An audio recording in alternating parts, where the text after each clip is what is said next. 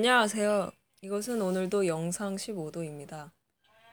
저희는 호 한입니다.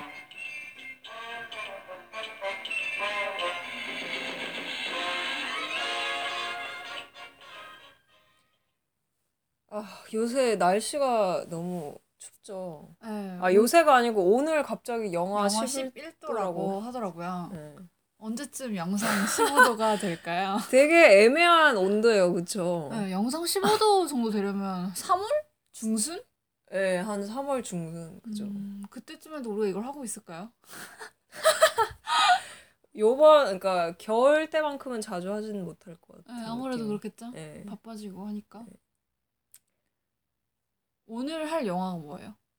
대학살의 신이라고 2011년에 개봉한 건데 되게 제목이 뭔가 무섭잖아요. 대학살의 신. 홀로코스트 얘기 나올 것 같고 막 네. 안내 일기스러울 네. 것 같은데 전혀 그런 내용이 아니죠. 네. 이 대학살의 신의 원제는 뭐예요? 원제가 대학살의 신 아니에요? 네, 그런데 그게 뭔가 아, 그 영어 이름. 응. 영어 이름은 카니지라고 그게 그 그러니까 대학살이라는 뜻을 가지고 있는 단어인데 어, 참 그렇죠. 이게 왜 굳이 대학살이라는 제목을 붙였을까? 심지어 이게 번역이 되면서 대학살의 신이라고까지 제목을 붙였는데 이게 사실 원작이 따로 있어요. 연극이에요, 원작이. 야스미나 레자라는 사람이 만든 건데 호시는 이 제목을 보고 어떤 생각을 했나요? 저는 근데 너무 웃기다고 생각했던 게 포스터가 되게 포스트 모더니즘스럽거든요. 네. 왜냐면 제목은 엄청 웅장하고 거대한 대학살의 신이라는 건데 거기 포스터 아- 앞에 있는 케이트 윈슬렛이나 조디 포스터나 그 다른 배우들 얼굴이 너무 우스꽝스럽게 네. 그려져 있는 거예요. 그래서 도대체 이게 뭐지? 코미디라는데 또 네. 장르가 코미디인데 대학살의 신이라고? 네. 그러니까 확실히 뭔가 호기심을 끄는 요소는 있었던 것 같아요. 네. 그래서 보게 됐는데 확실히 웃기긴 웃기더라고요. 저는 이 제목을 어떻게 생각했냐면 결국에 뭐 영화 중후반으로 갈수록 서로 이제 숨겨 가식 그러니까 가식으로 숨겨왔던 가식 뒤에 그런 본성을 보이면서 서로 막 물어뜯고 막 너덜너덜해지기 때문에 약간 그런 점에 있어서 대학살이라는 단어를 쓰지 않았나 싶었어요. 음. 근데 이게 사실 연극이 있거든요. 네. 그래서 이게 2011년도인가? 2012년도에 대학로에서도 연극을 했어요. 그리고 최근에 대학로를 지나가다 보면은 많이 볼 수 있는 게맨 프로머스라고 이것도 영화가 있는데 정말 대학살의 신이랑 장르가 비슷한 영화예요. 그러니까 이거 같은 경우는 영화를 아예 원작이 없고 영화화를 염두에 두고 아, 작가가 네. 30년 동안 시나리오를 쓴 거라. 30년이요? 근데 정말 보면 치밀하다고 생각할 정도로 그냥 도민준 씨가 나온다고 생각하는 거야. 그러니까 어떤 한 주인공이 10년 동안 10년마다 이제 거주지를 옮겨 다니는 이유가 14,000년 동안 살아온 거예요. 어. 14,000년. 그래서 무슨 얘기를 하다가 사실은 내가 14,000년 동안 살아온 사람이다라고 친구들한테 말을 하는데 친구들은 막 반박을 해요. 다른 교수들이. 근데 그걸 다 받아치는 거야. 네. 사실은 자기가 뭐, 막 불교도 전수해주고 하다가 이스라엘에서는 자기를 예수라고 부른다. 막 이딴 어. 얘기를 하니까 다른 기독교 학자가 신성 모독이다 하다가 음. 나중에 또 반전이 나오는 약간. 음. 근데 이것처럼 그냥 한 공간 안에서 대화를 이런 식으로 주고받는 거죠. 그러니까 연극화 하기 되게 좋은 거죠. 그래서 이게 요새 대학로에서 연극도 하고 있더라고요. 그래서 이 비슷한 영화를 또 생각해 보면 클로저나 다우트 같은 경우도 이게 원래는 연극이었는데 영화로 옮겼어요. 네. 그런데 이 영화에 비해서는 연극적 요소가 덜하다고 느꼈거든요. 음. 근데 이 영화는 확실히 보면서 느꼈잖아요. 배우들의 연기도 약간 과장된 면이 있고 네. 확실히 연극적인 영화다라는 생각이 들었고 음. 그러면 호 씨가 생각하기에 연극과 영화의 차이는 뭐라고 보세요? 음, 뭐가 더 고차원적인 장르라고 말하기는 힘들지만 연극은 관객이랑 진짜 일대일로 소통을 하는 거잖아요. 네. 대놓고. 그렇기 때문에 조금 더 연기 배우가 연기를 잘해야 이게 좀 더 관객과 소통이 원활하게 음. 할수 있지 않나라는 생각이 들더라고요. 음. 저는 두 장르를 굳이 비교하자면 제 개인 뭐 우, 뭐가 더 우월하다는 음. 얘기는 절대 아니고요. 제 개인적인 취향은 영화 쪽인 것 같아요. 뭔가 그 카메라 구도라든지 뭐 음악, 영상미 이런 것들을 많은 요소 요소들을 훨씬 더 많이 활용할 수 있다고 생각을 하기 음. 때문에 뭐 예를 들어서 상징성이라든지 굳이 음. 대사를 치지 않더라도 그런 어떤 영상을 보여줌으로써 아니면 어떤 음. 음악을 틀면서 이렇게 상징성을 더 집어넣을 수 있다고 보거든요. 그래서 그런 것 같은데 확실히 그 연극을 원작으로 해서 만들어낸 만들어진 영화들이 공통적으로 스토리가 탄탄하다는 거는 음. 예, 되게 반박할 수 없는 사실인 것 같아요. 근데 사실상 대학살의 신에서 스토리는 단순하죠. 네, 엄청 단순하죠. 어, 이 대학살의 신에 나온 배우들을 살펴보자면 저희들에겐 그 타이타닉으로 되게 유명한 그 케이트 윈슬렛. 네, 케이트 윈슬렛. 극중 이름은 낸시 코안이라고 코안이라고 하는 하고 직업은 투자 브로커예요. 그리고 어, 이 영화에서의 캐릭터는 굉장히 처음에는 그러니까 막 남편 남 내조를 잘하는. 네, 내조도 어느 정도 하는 듯한 뭔가 직업이 이렇게 바쁜 직업이 있음에도 약간 그런 역할로 나오고 처음에는 이제 아 이거는 나중에 줄거리 그러니까 줄거리를 지금은 다 같이 이렇게 음. 합쳐서 캐릭터를 설명해 드릴게요. 음.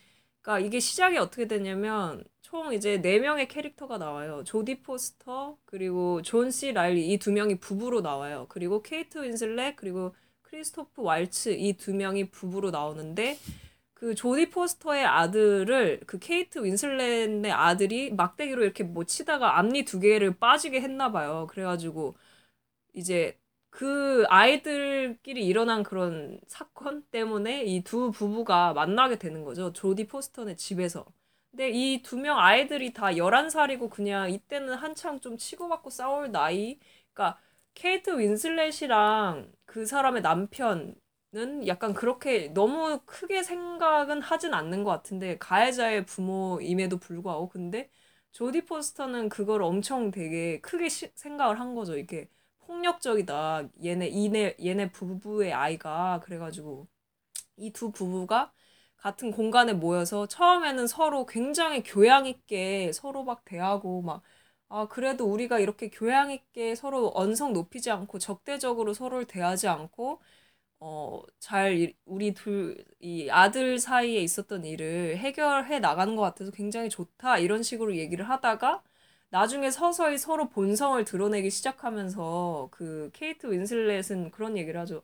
당신네 아들이 우리 아들을 자 걔네 패거리에 껴주지 않았, 않았기 때문에 우리 애가 치게 된 거야. 그러니까 우리 양쪽 다 책임이 있는 거다 이런 식으로 말하고 조디 포스터는 그냥 그거 하나에 집착을 해요. 아 당신네 아들이 막대기로 어 우리 아들을 그 얼굴 얼굴을 무슨 변형 뭐 디스피겨드 음. 했다고 막 얼굴을 망쳐놨다고 막 음. 이런 식으로 폭력에 대한 엄청난 그런 어, 부정적인 그런 생각을 계속 밀어붙이고 이 나- 나중에 이 두 사람 각각 케이트 윈슬렛과 조디 포스터의 그 남편들도 각각 서로 나중에 이렇게 좀 본성을 드러내기 시작하면서 이게 상당히 흥미롭게 진행이 되는데 어, 호시는 케이트 윈슬렛이 나온 영화 중에서 가장 인상 깊었던 영화가 뭐예요? 되게 많죠, 작품이. 네. 저 Revolutionary Road도 좋았고 그 Eternal Sunshine은 정말 제가 명작으로 꼽는 네. 내 인생의 로맨스 영화? 다음, 다음에 Eternal Sunshine만 떼놓고 얘기를 해봐도 좋을 정도로 저는 Eternal Sunshine을 좋아하고 그거 Eternal Sunshine 때문에 머리 파랗게 물들었죠. 네 맞아요 여행 중에 네. 깜짝 놀랐네. 그때가 볼리비아에서였나? 그때 어. 엄청 그냥 파란색으로 한번 물들이고 나면 내가 그 모든 감정을 정리할 수 있을 거라고 생각을 한 거야 파란색은 또 차가운 색이잖아. 이성의 색. 그래서 저 되게 허 씨가 여행 갔다 온 다음에 딱 봤는데 그때도 그래도 상당히 물이 빠진 거 아니었어요? 파란색이? 파란 진짜 이게 특이한 게 네. 저는 약간 염색을 옛날에 많이 했어요. 그래가지고 독특한 색깔 많이 해봤는데 전 주황색으로 해봤고 네. 파란색으로 해봤어요. 근데 파란색을 했는데 그 여행 도중에 2주 만인가 3주 만에 회색으로 변하는 거예요. 머리 색깔이. 어, 진짜? 음. 그래서 사람들이 지나가면서 머리 색깔 되게 특이하다고 한 거야. 어. 근데 그걸 한국에 들어오니까 그 머리 색깔이 금발로 변하는 거예요. 그러니까 탈색된 머리가 되는 거지. 어. 그래서 그 머리를 어두운 색깔로 염색을 음. 몇번 했는지 모르겠어. 한 세네 번 했나? 어. 근데 그때도 제일 어두운 색깔로 계속 해달라고 했는데 머리 색깔이 쉽게 안 돌아오더라고요. 어. 그래서 정말. 특이한 경험을 한 거죠. 어. 근데 내가 정말 이게 아, 한시가 The Hours를 아끼듯이 저는 네, 정말 Eternal. Sunshine을 극찬하거든요. 네. 거기서도 좋았고 전번에 언급을 했던 The Reader에서도 음, 저는 그쵸. 이분의 연기가 되게 고급스러운데 뭔가 정감이 가는 연기를 음. 보여주는 것 같아요. 외모와는 달리 음. 그죠. 그리고 케이트 윈슬렛의 남편 역으로 나온 극중 이름은 앨런 코안이고요. 이 사람의 실제 이름은 크리스토프 왈츠래요. 그리고 극중에서는 변호사로 나와요. 되게 굉장히 좀 잘 나가고 바쁜 예를 들어서 뭐 제약 회사를 변호하는 그런 변호사로 나오는데 실제로도 그 이 극 중에서도 그 무슨 엔스릴인가 무슨 관절염 약 음. 그게 부작용이 있는데. 그래서 소송이 걸릴라 그러는데 그 회사를 변호하는 사람으로 나오고 그 조디 포스터의 남편 즉 존 C 라일리는 그 자기 친정 어머니가 그 엔스리를 사용을 하는 걸로 나와요. 그래가지고 음. 나중에 어 어떻게 그 그딴 약을 팔 수 있냐 약간 이런 식으로 또 갈등 관계가 음. 이어지기도 하는데 이 배우가 나온 영화는 저는 하나도 못 봤어요. 근데 저는 제로 법칙의 비밀을 되게 인상 깊게 봤거든요. 네. 테리 길리엄 감독의 영화인데 제로 법칙의 비밀에서 좀 약간 고뇌하는 음. 역할로 나와요. 그래서 되게 여기서도 연기를 잘하지만 거기서 연기를 되게 잘했거든요. 그러니까 그리고 지금 극장에 걸려 있는 빅 아이즈에도 에이미 음. 아담스랑 나온다고 하네요. 그거 무슨 여성 화가에 대한 네, 얘기죠. 맞아요. 그리고 장고에도 출연을 했다고 하는데 되게 많이 들어봤는데 출연했대요. 이거 타란티노 감독 영화잖아요. 음, 보진 못했는데. 그리고 조디 포스터는 이 극 중 이름이 페넬로피 롱스트릿이에요. 그리고 직업은 작가. 근데 주로 아프리카 그런 문화, 문화나 그림 이런 쪽에 관심이 많고 그런 사람으로 나와요. 정말 우리가 흔히 말하는 교양 있는 사람. 네, 교양 있는 음. 여자로 나오고 제가 뭐 조디 포스터 영화를 생각보다 많이 보진 않았더라고요. 저도 그렇더라고요. 네, 저는 제가 본 건 Flight Plan이라고 음. 솔직히 약간 줄거리는 망작인데 조디 포스터 연기를 워낙 잘했기 음. 때문에 되게 긴장감 있게 어쨌든 보긴 했던 것 같아요. 저도 제가 본 거는 Contact밖에 없고 네. House of 카드도 제가 지금 시즌 2를 보지 못해가지고 음, 거기 나왔다고 하더라고요. 깜짝 음. 놀랐어. 얼른 봐야겠어. 그리고 뭐 고전 왜 명작으로 꼽히는 Panic Room이라든지 양들의 침묵에도 나왔는데 저는 보지 네, 못했어요. 둘다 보지는 못했어요. 아, 생각보다 안 본 게 많구나 네. 영화를. 옛날 영화들 중에 좋은 게 많죠. 음. 페넬로 아 그 조디 포스터의 남편 역할로 나오는 존 C 라일리라는 사람은요. 극중 이름이 마이클 롱스트릿인데 하는 일은 가정용품을 판매하는 그런 판매업자로 나오는데 음. 뭐 예를 들어 뭐배 배관공. 배관 배관공은 아닌데 어. 배관과 관련된 용품을 판다든지 뭐 그런 역할로 나와요. 욕실용품, 욕실용품 네, 같은. 거 파는 사람. 네. 이 사람은 저희가 예전에 했던 영화인 케빈에 대하여에도 나왔고요. 디아워스에도 나왔어요. 그러니까 매그놀리아에도 생각보다 나왔어요. 네, 생각보다 많이 나왔는데 약간 조연으로 나와가지고 음. 기억에 남는 영화는 그렇게 많지는 않았는데 이 영화를 보고 뭔가 좀 뇌리에 음. 박힌 사람이었어. 저도. 그리고 감독은 로만 폴란스키라는 감독인데 어, 대표 대표작이라기보다 저희가 좀 많이 들어본 작품으로는 뭐 유령 작가라든지 피아니스트, 뭐 올리버 트위스트 이런 것들을 연출했다고. 나. 되게 특징이 음산하게 음. 연출을 하는 것 같아요. 그죠. 피아니스트도 제가 옛날에 아주 옛날에 봤던 것 같은데 느낌이 굉장히 음산하죠. 굉장히. 침울하고 음. 음산하고 이랬던 것 같아요. 그렇다면 이제 본격적으로 저희가 키워드를 중심으로 영화 네. 얘기를 한번 해볼까요? 왜냐면 이번 영화가 딱히 약간 줄거리나 서사에 네. 대해서 할 얘기는 없어서 네, 되게 그냥 키워드라든지 인물 간의 관계를 살펴보는 게 좀 더 나을 것 같아서 이렇게 준비를 해봤습니다. 첫 번째 키워드는 뭔가요? 가식. 예, 가식 혹은 허례허식 네. 이런 거죠. 그러니까 그런 그러니까 영화 초반에는 상당히 두 집안의 사람들이 교양 있는 척 어? 서로 이제 뭔가 이런 걸 되게 그 교양 있게 해결하려고 하는데 사실 이면을 숨기고 있는 거죠.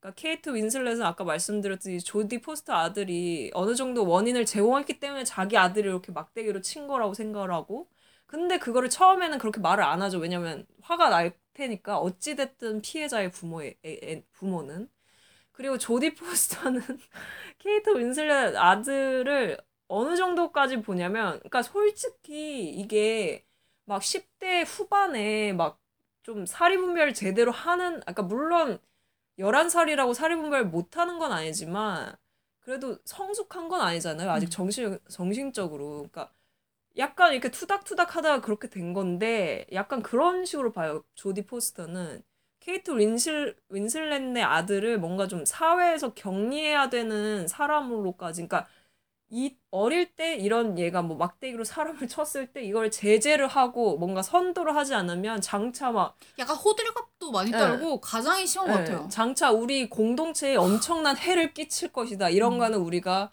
먼저 나서서 막아야 된다. 막 이런 식으로. 그러니까 예를 들어서 영화 초반에 어떤 게 나오냐면, 그러니까 서로 그런 걸 있- 그런 걸 해요. 이제 조디 포스턴의 집에 모여가지고 이렇게 타자기로 치는데 뭐 당신네 아들이 뭐 몇 시경에 음. 언제 어디서 어떻게 우리 아들을 이러 이렇게 했다. 근데 그거를 설명할 때 누구 당신네 아들이 막대기로 무장한 채 음, 우리 아들을 이제 또 이제 서로 네. 약간 뭔가 비위도 상하고 우리 아들을 쳤다 막 이런 식으로 하니까 막대기로 그게- 어떻게 무장을 하나? 그니까 무기로 무장을 하지. 무슨 나무 토막도 아. 아니고 막 되게 뭔가 엄청난 이렇게 과장이 좀 심하고 그리고 또 한 그러니까 이 이게 초반에 약간 그려지는 그런 음. 모습이었다면 음. 나중에는 나중에 그 케, 케이트 윈슬렛이 이 그 조디 포스터네 집에서 먹은 무슨 콜라 되게 맛있어 보이는. 네, 그 음식을 먹고 막 토하기 시작해요. 그러니까 이제 그거를 시점으로 기점으로 뒷담화를 하는 거죠. 네, 두 부부가 서로에 대한 뒷담화를 엄청 하기 시작하는 거예요. 아, 이 분명히 코블러가 잘못돼서 음. 당신이 토한 거다. 그리고 뭐 조디 포스턴에는 뭐 그 케이트 윈슬렛 남편이 그 케이트 윈슬렛 두들, 부르는 두들. 이름을 뭐 이름이 뭐 두들이라고 그러는데 그걸 가지고 어뭐 그딴 별명이 다 있냐 이런 식으로 막 뒷담화를 막 시작하는 거죠. 그러니까 굉장히 그런 가식 그런 것들을 뭔가 몇, 면밀히 되게 헤쳐서 보여주는 음. 그런 게 상당히 인상 깊었어요. 그러면 한 씨는 여기서 가시광이 누구인 것 같아요? 가시광은 음 저는 그 사람으로 봤어요. 누구? 그 조디 포스 남편 존씨 아. 랄리. 초반에는 굉장히 순하고 막 엄청 막 화해, 그러니까 중재하려고 하고 막 이러는데 영화 후반에 갑자기 막 욕하면서 막 약간 이주인격자처럼. 네, 그렇게 나와서 이 사람이야말로 가시광이 아닌가. 음. 호 씨는 누구라고 봤어요? 저는 저도 그 사람인 것 같아요. 그래요. 딱히 여기 왜냐면 초, 초반부터 케이트 윈슬렛이나 조디 포스터나 케이트 윈슬, 윈슬렛의 남편은 가식을 거의 떨지 않았어요. 그러니까 가식을 떨긴 떨지만 자기 그 본성을 그냥 어느 정도 드러내고. 드러냈거든요. 근데, 케이, 특히 예. 근데 케이트 윈슬렛은 약간 좀 입 다물고 있었고 예. 근데 제일 이 사람이 존 C 라일리가 제일 뭔가 자기가 마음이 넓은 척 음. 모든 걸 이해할 수 있는 척하다 아량 마지막에 넓은 척. 빵, 빡. 어, 그죠. 그래가지고 정말 저런 사람이 무서운 사람이다라는 음. 생각이 들었고 그럼 여기서 연기 왕은 누굴까요? 대학살의 신에서 연기 신은 누구죠? 저는 좀 조디 포스터 같아요. 음... 뇌리에 딱 박히는 역할인 것 같아요. 조디 음. 포스터의 역할이 뭔가 여기서 굉장히 그런 인물로 그려지거든요. 그러니까 이 사람이 아프리카 관련된 그런 책을 뭐, 뭐 번역을 하는지 쓰는지 약간 그런 작가이기도 하고 아프리카 문화에 관심이 많다는 그러니까 능력 건 있는 그리고 그 아프리카 문화 자체가 아프리카라는 나라 자체가 어쨌든 미국에 비해서는 후진국이고 뭔가 엄청나게 끔찍한 사건 사고 학살 이런 것들이 실제로 막 일어나는 나라잖아요. 그러니까 음. 그런 나라에 관심을 가지고 그런 의식이 있어요. 공동체 의식. 음. 그러니까 우리가 공동체로서 어떤 그런 한 개인이 잘못된 일을 했을 때 그걸 다 같이 막 이렇게 선도를 해야지 그거를 막을 수 있다. 막 그런 식으로 하면서 뭔가 엄청난 그럼으로써 이상적인 세계를 만들어 나갈 수 있다. 좀 그런 이상향을 추구하는 인물로 나오는데 그런 사람이 실제 현실에서는 엄청 그죠. 엄청 괄시받고 그런 식으로 음. 나오기 때문에 약간 이 원작의 원작을 연출했던 그 아까 말씀드린 그 사람이 약간 음. 그런 걸 의도했을 수도 있지 않을까. 음. 실제로 그런 이상향을 가진 사람이 현실에서는 되게 뭔가 좀 어이없는 거를 추구하는 사람으로 치부된다는 게 그런 경우에 많죠. 뭐 종교적인 면에서도 그런 얘기를 할 수 있을 네. 것 같고. 그렇다면 가식은 인간관계에서 필수 요소일까요? 저는 그렇다고 봐요. 음. 그러니까 인간관계 호시도 그렇지만 돌아봤을 때 가식을 안 떤 적은 없, 안 떤 적이 없지 않아요? 그러니까 막 가식이라는 게 뭐 가식이라고 너- 어. 말을 해서 이게 되게 안 좋게 보이는 네, 건데 필요하죠. 인간관계에서 사회에서는. 근데 정말 그 모든 걸 내볼 수 있는 친구 외에는 다 네, 가식을 그죠. 떨죠. 안 그러면 이게 싸움으로 변, 변질되고 그러니까. 근데 참 무서운 것 같아요. 이렇게 가식이 어느 그뭐 인간관계 필수 필수까지는 아니지만 필요한 부분이기 때문에 과연 상대방의 겉과 속이 정말 일치할 수 있는가 그런 것에 대해서 좀 좀 무서울 때도 있죠. 이 사람은 음. 겉으로는 이런 말을 하지만 진짜 속내는 뭘까? 음, 그런 생각이 들게 하고. 만든 사람 있죠. 그죠. 본인이 만나봤던 가식의 신은 누구예요? 근데 저는 이걸 정확히 모르겠어요. 왜냐면 그 사람의 속내를 모르니까 음. 어디까지가 가식이고 어디까지가 가식이 아닌지 파악할 수 있는 사람은 못 만났던 것 같아요. 음. 막 그런 거겠죠. 너무 가식을 잘 떨어서 제가 못 알아봤던 거거나. 근데 나는 그런 경우는 있었는데, 그러니까 본인이 그렇게 뒤에서 뒷담화를 해놓고 앞에 음. 가서는 저렇게 가식을 떠나보면서 아, 어. 정말 가식의 왕이구나라고 음. 느꼈던 경우는 있었고. 그죠. 근데 저는 이, 이 영화 속의 캐릭터를 보면서 이 캐릭터들이 계속 과장을 하잖아요. 음. 그래서 또 떠올랐던 영화가 저번 시간에도 얘기를 했지만 홍상수 감독의 영화가 떠올랐던 이유가 되게 인물들이 다 찌질한데 엄청 막 과장을 하는 거예요. 음. 연극과는 또 다른 개념의 과장을 하는 거죠. 그래서 대놓고 뭐 너 찌질하다, 너 뭐다 이렇게 막 직설적인 합법을 계속 구사해요 캐릭터들이. 그래서 우리가 이 영화 보면서 되게 속 시원하잖아요. 머릿속으로 생각하고 있는 걸 내뱉으니까. 음. 홍상수 영화 감독에서도 그렇거든요. 홍상수, 감, 홍상수 감독 영화에서도 그렇거든요. 그래서 그런 면에서 저는 이제 캐릭터가 가장을 한다는 면에서 홍상수 영화가 떠올랐고, 그러면 이제 이렇게 인물들이 나오는데 이 네 명의 인물의 역학 관계는 어땠어요? 일단 크게 남녀의 역학 관 역학 관계와 남남 여여의 역학 관계를 살펴볼 수 있을 것 같은데요.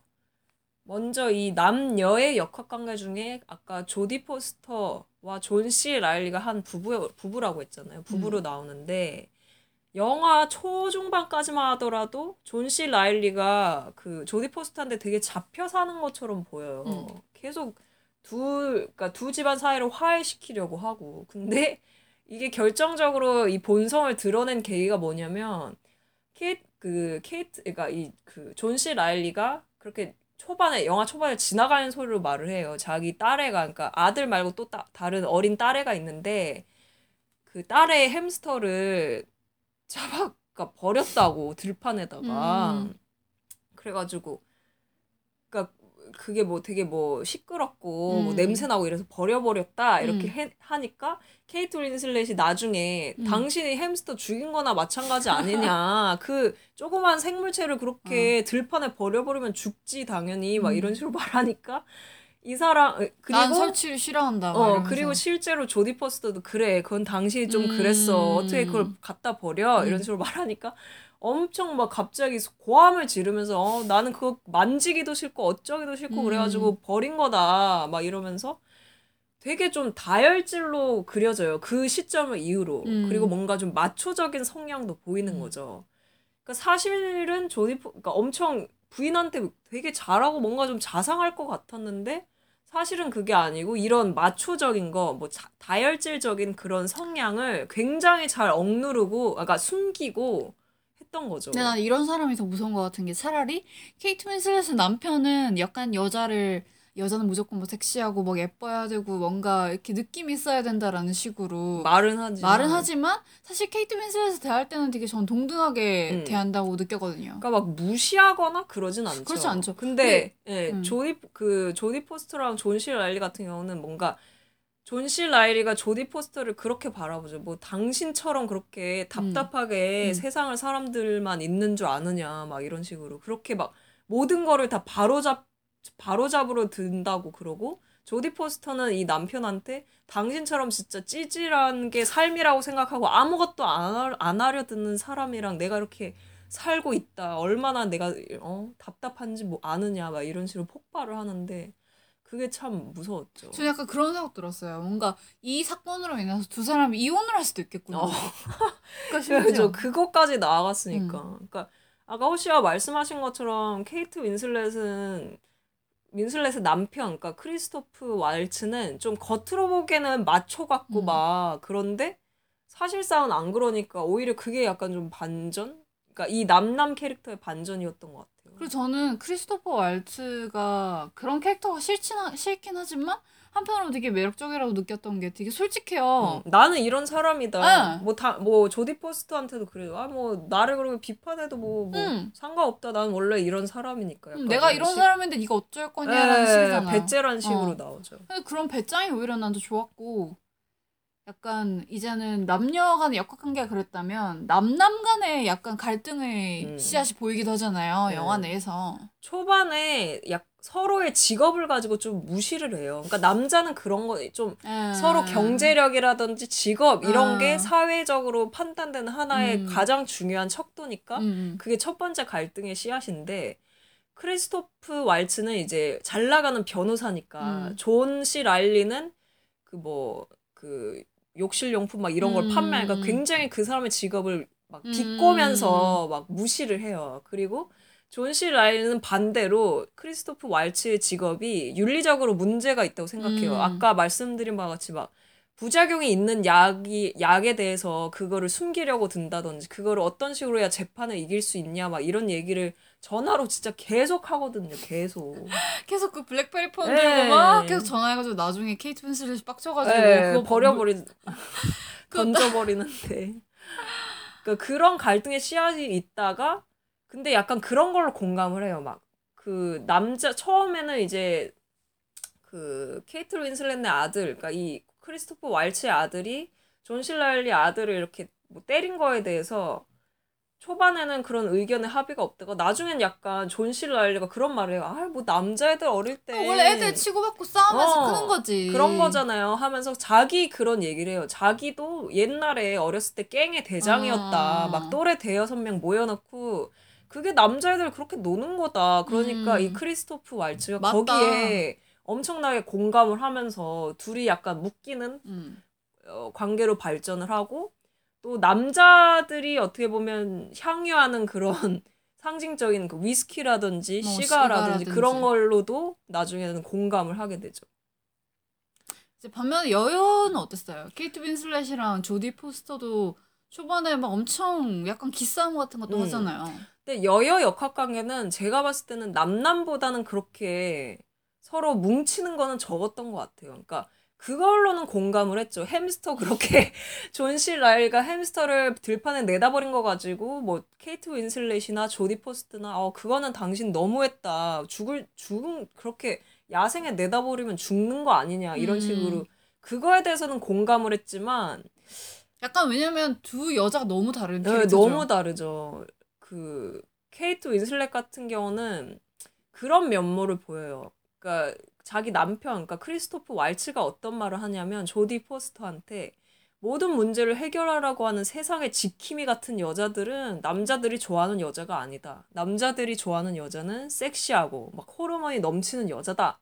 이런 이렇게 말을 하는데 케이트 윈슬렛이 그 자기 남편 옆에서 약간 조디 포스터를 그 승리감에 도취된 표정으로 그렇게 바라봐요. 그러니까 여기서 케이트 윈슬렛은 좀 외모에도 신경을 쓰고 막 옷도 되게 프로페셔널한 그런 사무직 직종으로 입고 뭔가 화장도 예쁘게 하고 그런 식으로 꾸며지거든요. 근데 반면에 조디 포스터는 굉장히 수수한 여자로 나오는데 그런 거에 있어서 약간 케이트 윈슬렛이 좀 자기가 남편이 생각하는 매력적인 여자, 이 사회가 생각하는 매력적인 여성상에는 뭐 내가 너보단 낫지 약간 이런 표정으로 조디 포스터를 바라보는 게 있어서 여여 역학 관계는 생각보다 이 두 여자 캐릭터가 막 공감을 크게 하는 지점은 좀 없었다고 봐요. 저는. 사실 사- 저는 서로가 정말 정반대의 캐릭터라고 생각을 했기 때문에 왠지 조디 포스터가 제일 싫어하는 캐릭터가 세상에서 제일 싫어하는 캐릭터가 케이트 윈슬렛 같은 캐릭터일 것 같은 거예요. 음. 어떤 면에서?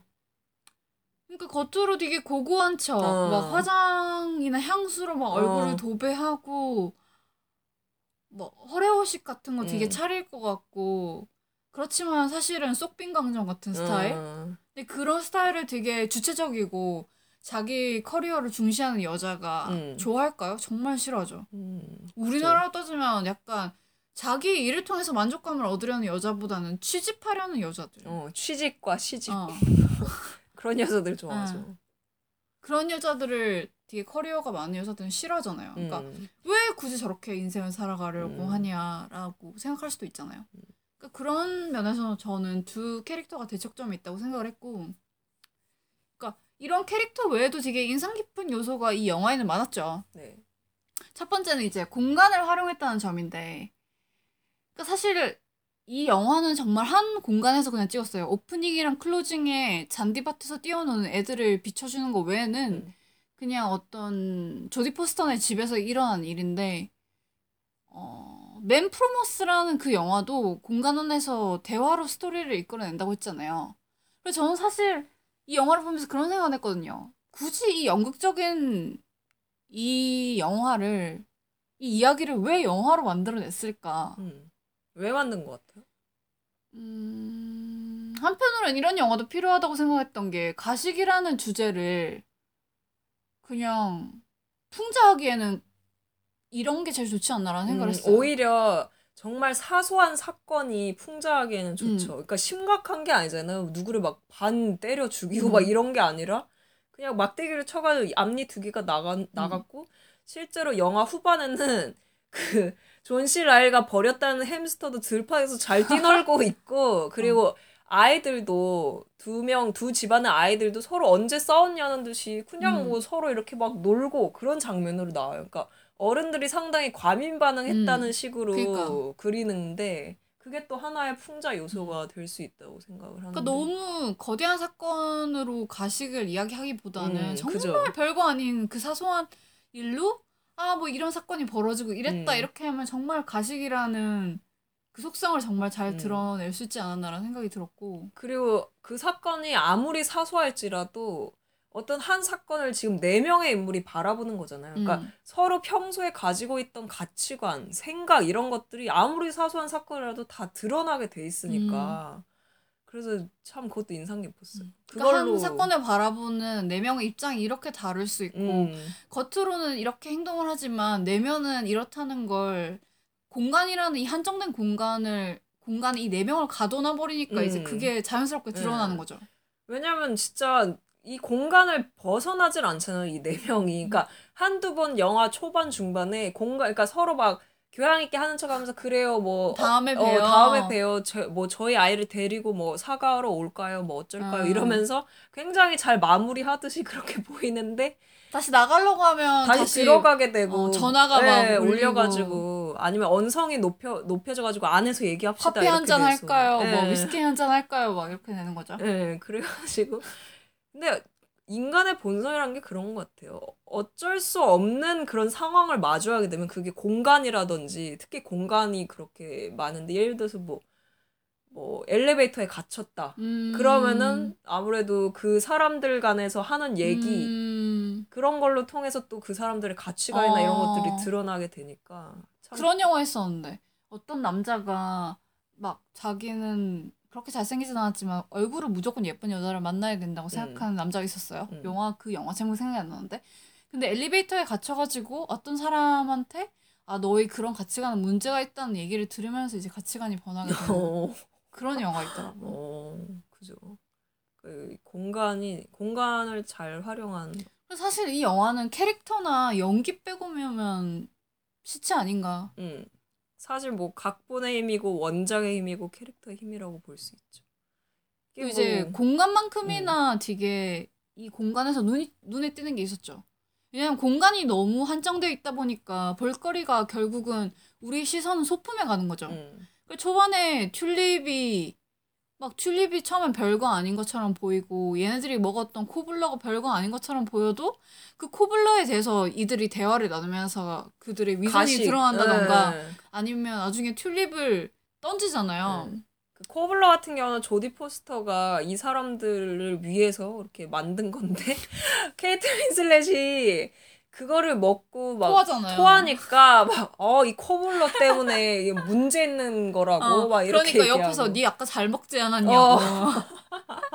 그러니까 막 아 내가 바쁜데 그럼 이거 뭐라도 입에 넣어야 되지 않겠냐고. 예, 남편이 그런 얘기를 하면서 이 코블러가 계기가 되죠. 서로의 그 위선, 가식을 이제 뒤집는 계기가 되고. 아까 호 씨가 말한 튤립도 조디 포스터의 남편 존 씨 라일리가 그거를 뭐 시장까지 가가지고 막 싱싱한 튤립을 사가지고 그래도 좀 이렇게 잘, 뭐 잘 보이려고까지는 아니죠. 좀 그런 환한 분위기를 만들기 위해서 튤립을 사왔는데 영화 후반에는 케이트 윈슬렛이 막 빡쳐가지고 막 아. 어, 이 끝도 없는 대화, 서로의 그 위선, 본성 이런 게 다 드러나니까 너무 막, 아, 막 징글징글하니까 막 튤립을 막 튤립을, 던져버리잖아요. 네, 뽑아가지고 던져버리죠. 근데 일종의. 가식을 표상하는 메타포라고 해석할 수도 있지 않나라는 네. 생각이 들었고, 전 또 하나의 그 조디 포스터를 잘 보여주는 게 뭐라고 생각했냐면 케이트 윈슬렛이 토를 해요. 음. 근데 토를 하는데 이 조디 포스터가 제일 아끼는 화첩에 토를 해버리는 음. 거예요.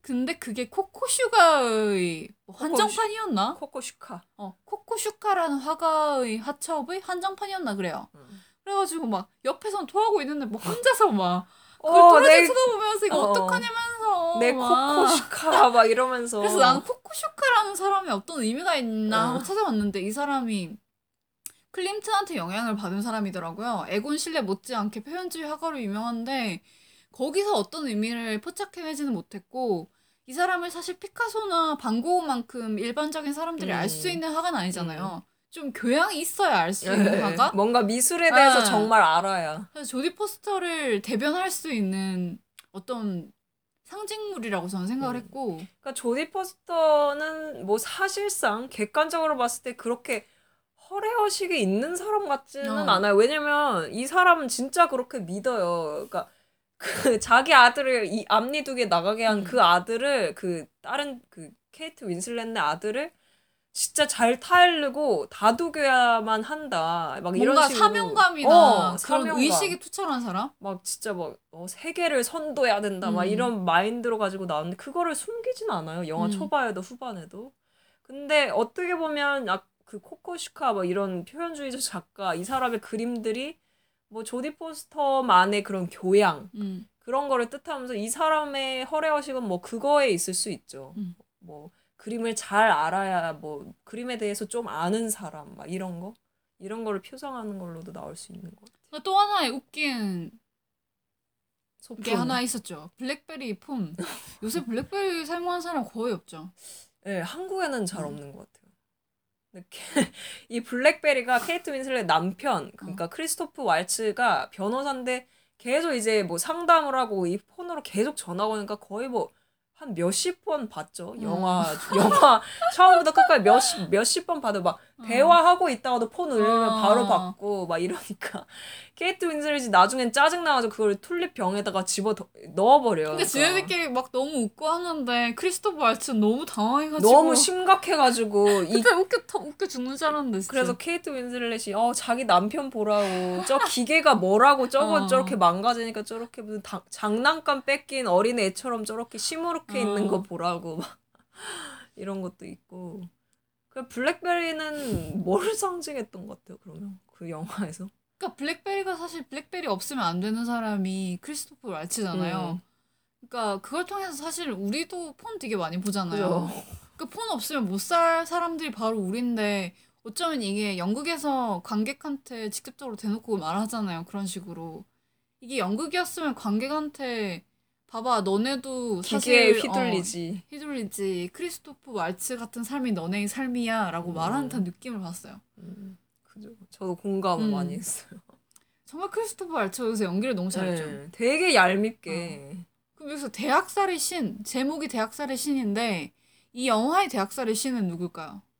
저는 존씨 랄리라고 봐요 음. 왜냐면 관객에게 엄청난 그 반전과 어떻게 음. 보면 배신감을 안겨준 인물이기 때문에 약간 뭐 학살, 그러니까 저는 여기서 대학살을 좀 그런 의미로 해석해서 진짜 막 대학살 이런 뭐 되게 큰 의미로 생각한 게 아니라 진짜 원래 생각하고 있었던 이 사람에 대한 이미지를 진짜 갈기갈기 찢어버린 사람 그런 의미 의미에서 대학살을 바라본다면, 그러니까 한마디로 뭐 반전이 엄청 컸던 사람 이런 사람은 그 존 씨 라일리라고 봤기 때문에 이 사람이 대학살의 신이 아닌가 이 네 명의 캐릭터 중에서도 음. 되게 저는 후반에 좀 배신감이 들 정도로 이 사람이 막 마초적이고 막 어? 그렇게 막 다혈질에다가 그런 말까지 하잖아요. 아이를 나 뭐 아이 낳는 아이를 낳는 거는 막 자기 생명을 다 뽑히는 일이다 이런 식으로까지 말을 하는 게 두 명의 아이를 둔 아버지로서 되게 막 자상할 것만 같았던 사람이 그런 말을 막 하니까 와 그럼 이 사람의 그 초, 영화 초중반까지 그 모습이 죄다 가식이라고 음. 생각을 하니까 좀 소름 끼쳤어. 일종의 반전이죠. 저 같은 경우는 크리스토프 왈츠가 대학살의 신이라고 생각을 했거든요. 왜냐면 사실 이 영화 초반에서 크리스토프 왈츠가 계속 여- 전화를 받고 막 이러잖아요. 네. 그게 현대인의 표상이기도 하지만 이 사람이 계속 그렇게만 안 했어도 저는 사건이 이렇게 커지진 않았을 거예요. 어. 그 사건의 단초를 제공한 원흉, 사람은 원흉. 어 크리스토프 왈츠라고 생각을 했고 보통 웬만하면 사람들 이렇게 네 명 모여 있을 때 전화. 오면 전화를 이렇게 안 받는데 그죠. 굴하지 않잖아요. 그러면서 이 사람이 정말 신이다. 정말 대단한 사람이다. 진짜 my way를 걷는 어, 사람. 정말 my way를 걷는 거죠. 이러기 쉽지도 않- 쉽지 않은데 정말. 그래서 저는 대학살의 신이 크리스토프 왈츠라고 생각을 했고 이렇게 그럼 이 영화만이 가진 미덕은 뭘까요? 음, 뭐 아까 말했던 공간이나 소품 활용 네. 이런 걸 떠나서. 그런 걸 떠나서 어 통쾌함 음. 그 초반 뭐 중반에 말씀드린 것 같이 뭐 대단한 게 아니잖아요. 인, 인간 사는 게 진짜 음. 사소한 걸로 웃고 울고 막 난리치고 이러는데 그런 걸로써 이 인간 군상들을 너무나 여실히 잘 표현을 한 것 같아서 좀- 본인이랑 여기서 비슷한 인물은 누구예요?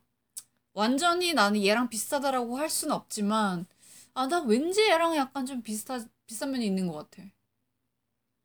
저는 케이트 윈슬렛 케이트 윈슬. 아, 그러니까 생긴 거 말고 뭐 하고 다니는 거 말고 어 어느 정도 그래도 저는 만약에 이런 상황이 왔어 내 아이가 딴 사람 딴 다른 집 아이를 어쨌든 뭐 앞니 두 개 부러뜨리고 뭐 어쨌든 그렇게 어. 했어 이러면 그래도 좀 뭔가 교양 있게 대처를 하려고 노력을 할 것 같아요. 안 음. 그러면 너무 일이 커지니까. 음. 그래서 저는 저랑 비슷하다고까지 말을 못하겠는데 그냥 왠지 모르게 끌리는 캐릭터는 조디 포스터. 음, 저도 끌리는 캐릭터는 조디 어. 포스예요. 근데 실제 상황에 오면 저는 그렇게 못할 것 같아요. 어. 그리고 실제로도 그런 생각을 갖고 살지는 않거든요. 음. 이 세계를 막 지켜야 돼. 우리 음. 공동체에 막, 어, 막 이렇게 예방해야 돼. 음. 악을 예방해야 돼. 뿌리 뽑아야 돼. 이런 마인드는 뭐 개개인 나름이겠지만 그렇게 개- 한 사람이 이렇게 뿌리 뽑아야 돼 한다고 해서 뽑힐 게 아님을 알고. 저도 그렇긴 한데 뭐 크리스토프 왈츠처럼 나오면 진짜 화날 것 같단 말이에요. 그죠. 그래서 계속 여기서 뭐냐 조디 포스터가 계속 책임 책임 우는 네. 하잖아요. 그게 나는 정말 화가 나니까 얘는 지금 이렇게 중대한 음. 일에서도 저렇게밖에 정말 태도를 고수를 표현할 표현할 수밖에 없나라는 생각이 드니까 계속 책임 운운하는 것 같다는 음. 생각을 했기 때문에 뭔가 조디 포스터라는 인물이 정말 매력적이라는 생각이 들었고 정말 이게 서사 없이도 의미 있었던 영화죠. 음. 그러니까 보통은 여기 서서 만약에 서사를 집어넣는다고 치면 막 이렇게 얽히다가 불륜, 불륜. 불륜이라는 MSG를 집어넣을 수 있잖아요. 어, 그리고 막 그래가지고 네 애, 나는 네 애비가 아니다. 막 이런 거. 아 사실 알고 보니 막 조디 아이 포스터랑 아이 바꿔치기 했어 어, 어, 사실 릴 때. 사실 조, 조디 포스터랑 그게 크리스토퍼- 가을 동화 아니야? 아 맞다. 아이 바꿔치 어. 바뀐 거. 근데 사실 조디 저는 약간 만약 소설을 써보자면 조디 포스터랑 크리스토퍼 왈츠가 옛 연인이었던 거야. 어. 그래서- 어, 야 상상도 안 간다. 그래서 애를 낳았던 건데 어. 크리스토퍼 왈츠는 언제나 그렇듯 모든 걸 심각하게 안 받아들인 어. 거죠. 그래서 이혼했구나. 어, 또 애를 낳은 건데 사실은 이두 아이는 사실은 형제 관계였다. 뭐 이런 식으로 소설을 펼치고 막장 영화가 나올 수 음. 있는데 그냥 뭐 서사 없이도 충분히 의미 있는 영화 아니었나 그죠. 라는 생각을 들었고 저도 통쾌했어요. 네. 되게 그러니까- 재밌게 봤잖아요. 제가 되게 추천했잖아요 이 영화. 한 시간 이상 보면서도 되게 내내 시정리가 웃었던 것 같아요. 네, 저도 처음부터 끝까지 내내 웃었어.